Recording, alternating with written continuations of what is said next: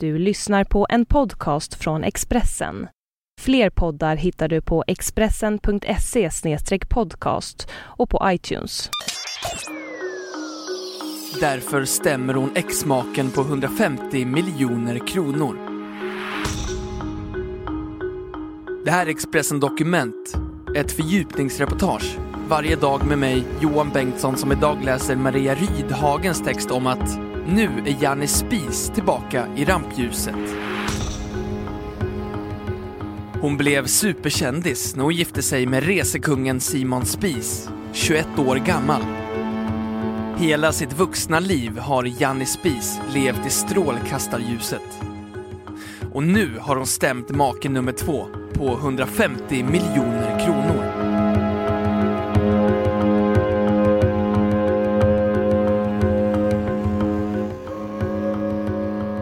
Janni Brodersen föddes nittonhundrasextiotvå och utbildade sig till en början i kläddesign. Men det var resor och turism som visade sig vara hennes talang.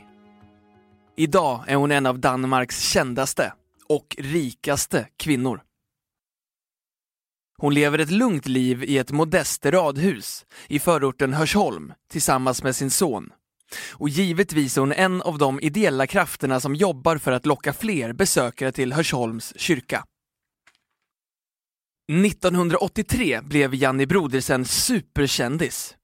Då gifte hon sig med Simon Spies, sextioett år, ägare till resekoncernen Spies Resor och känd som en levnadsglad hippie med ett utsvävande sexliv. Omgivningens reaktion var chockartad för nygifta Janni. Det var givetvis enormt stort att gifta sig med Simon. Men det var också tufft för mig. För då jag gifte mig med honom hade jag ingen aning om vad som skulle följa med. Hela offentlighetens uppmärksamhet följde med. Och det slutade aldrig, säger Janni Spies i en intervju med Extrabladet inför femtioårsdagen. Ännu tuffare blev det då maken Simonsen avled bara elva månader efter bröllopet. Det var riktigt hårt att bli änka så ung och att stå ensam med den enorma sorgen. Samtidigt ärvde jag hela Spies-koncernen och det stora ansvar som följde med. Så det fanns ingen tid att sörja. Jag skakade av med den till att börja med. Men senare kom känslorna fram och då var jag tvungen att uppmärksamma det. Jag sökte en psykolog som hjälpte mig och det blev starten på ett långt liv där jag arbetat med mig själv och min utveckling, säger Janni Spies till Extrabladet. Fyra år efter makens död gifte Janni Spies om sig med nitton år äldre Christian Kjær. Konservativ politiker, advokat, delägare i cementföretaget F L Smith och personlig vän med prins Henrik. Den kvinna som vill bli extremt förmögen bör födas till drottning eller gifta sig rikt. Alternativt kan hon se till att få ett ordentligt familjearv. Den slutsatsen kan man dra efter att ha studerat Europas senaste tio i topp för rika damer, skrev Lisa Marklund i Expressen nittonhundranittio. Då hade Janni Spies precis kvalat in på plats tio, god för tre komma tre miljarder. Förutom kommentarer om sina ärvda pengar fick hon också ofta frågor om sin svaghet för äldre män. Tidigare har Janni Spies sagt att hon är en gammal själ i en ung kropp. En känsla som finns kvar sedan hennes uppväxt med mamman som tidvis hade psykiska problem. Dottern kände sig tvungen att ta hand om henne. Som barn gör, kommenterar den vuxna Janni Spies. Nygift för andra gången skämtade hon bort åldersfrågorna med att Christian Kjær är ju bara nitton år äldre. Jämfört med Simon Spies där åldersskillnaden var över fyrtio år. Uppmärksamheten kring resedrottningen mattades inte av. Under nittonhundraåttionio och nittonhundranittio rapporterade tidningarna om att Janni Spies Kjær var sjuk, kraftlös och rasade i vikt. Det visade sig vara en svulst. nittonhundranittioett fick hon missfall.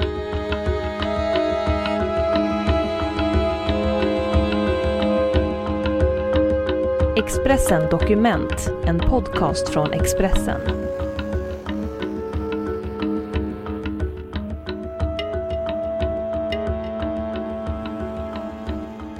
nittonhundranittiotre hotades resebolaget av konkurs och Janni Spies Kjær gick in med egna pengar.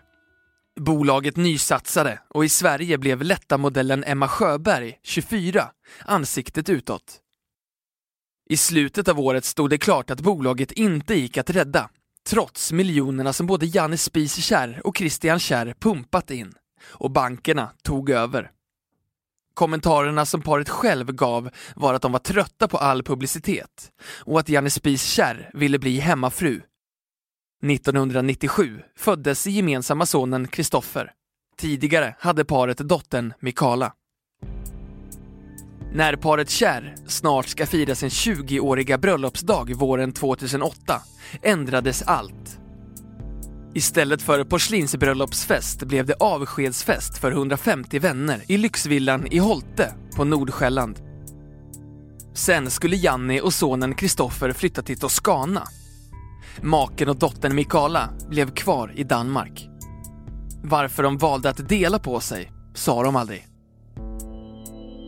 Några månader senare, i slutet av tvåtusenåtta, kom pressmeddelandet om skilsmässa. tvåtusennio köpte Janni Spies Kjær ett radhus. En plötslig sänkning i levnadsstandard för resedrottningen. Men det är ett medvetet drag. Nu vill hon leva ensam och enkelt. Det är på tiden att jag får vara mig själv igen, sa hon till Billedbladet sommaren tvåtusentio. I samband med femtioårsdagen i september förra året bytte hon tillbaka till efternamnet Spies. Och nionde april i år började rättegången som Danmark och Sverige följt med spänning. Janni Spies har stämt exmaken på hundrafemtio miljoner kronor eftersom att hon hävdar att hon har betalat hela renoveringen av Sandbergagård, sjuttonhundratalsgodset där paret bodde, men inte blivit kompenserad för den summan i skilsmässan, då parterna, enligt danska medier, fick femhundra miljoner kronor vardera. Hon har lika mycket pengar som jag. Jag förstår inte vad hon är ute efter, säger Christian Kjær till B T. Han säger också att det var ex-hustrun som ville skiljas och att han inte heller då begrep varför. Janni Spies förklarar rättsprocessen med att det var det enda sättet att få ex-maken att ta kraven på allvar. Han har avvisat mig hela tiden och bara sagt stäm mig om du vill. Så då gjorde jag det. Janni Spies kom till förhandlingen i Østerlandsret i Köpenhamn med mörka solglasögon, tätt följd av en livvakt och sin P R-kvinna. De danska journalisterna undvek hon, men sa till Expressens reporter att jag känner mig säker på att det här ska gå bra. Fyra dagar senare var rättegången över och den elfte juni meddelas dom. Under tiden jobbar Janni Spies vidare med att locka folk till Hörsholms lilla kyrka från artonhundratjugotre. Med en altertavla som är en kopia på den världskände danske skulptören Bertel Thorvaldsens verk för Köpenhamns domkyrka. När jag var liten gick jag ofta i kyrkan med min mamma. När hon hade det svårt gick vi tillsammans. Där fann hon ro, och jag har alltid tyckt att det är en särskild stämning i kyrkan, säger Janni Spies till Extrabladet. Du har hört Expressen Dokument, ett fördjupningsreportage om att Janni Spies är tillbaka i rampljuset av Maria Rydhagen, som jag, Johan Bengtsson, har läst upp.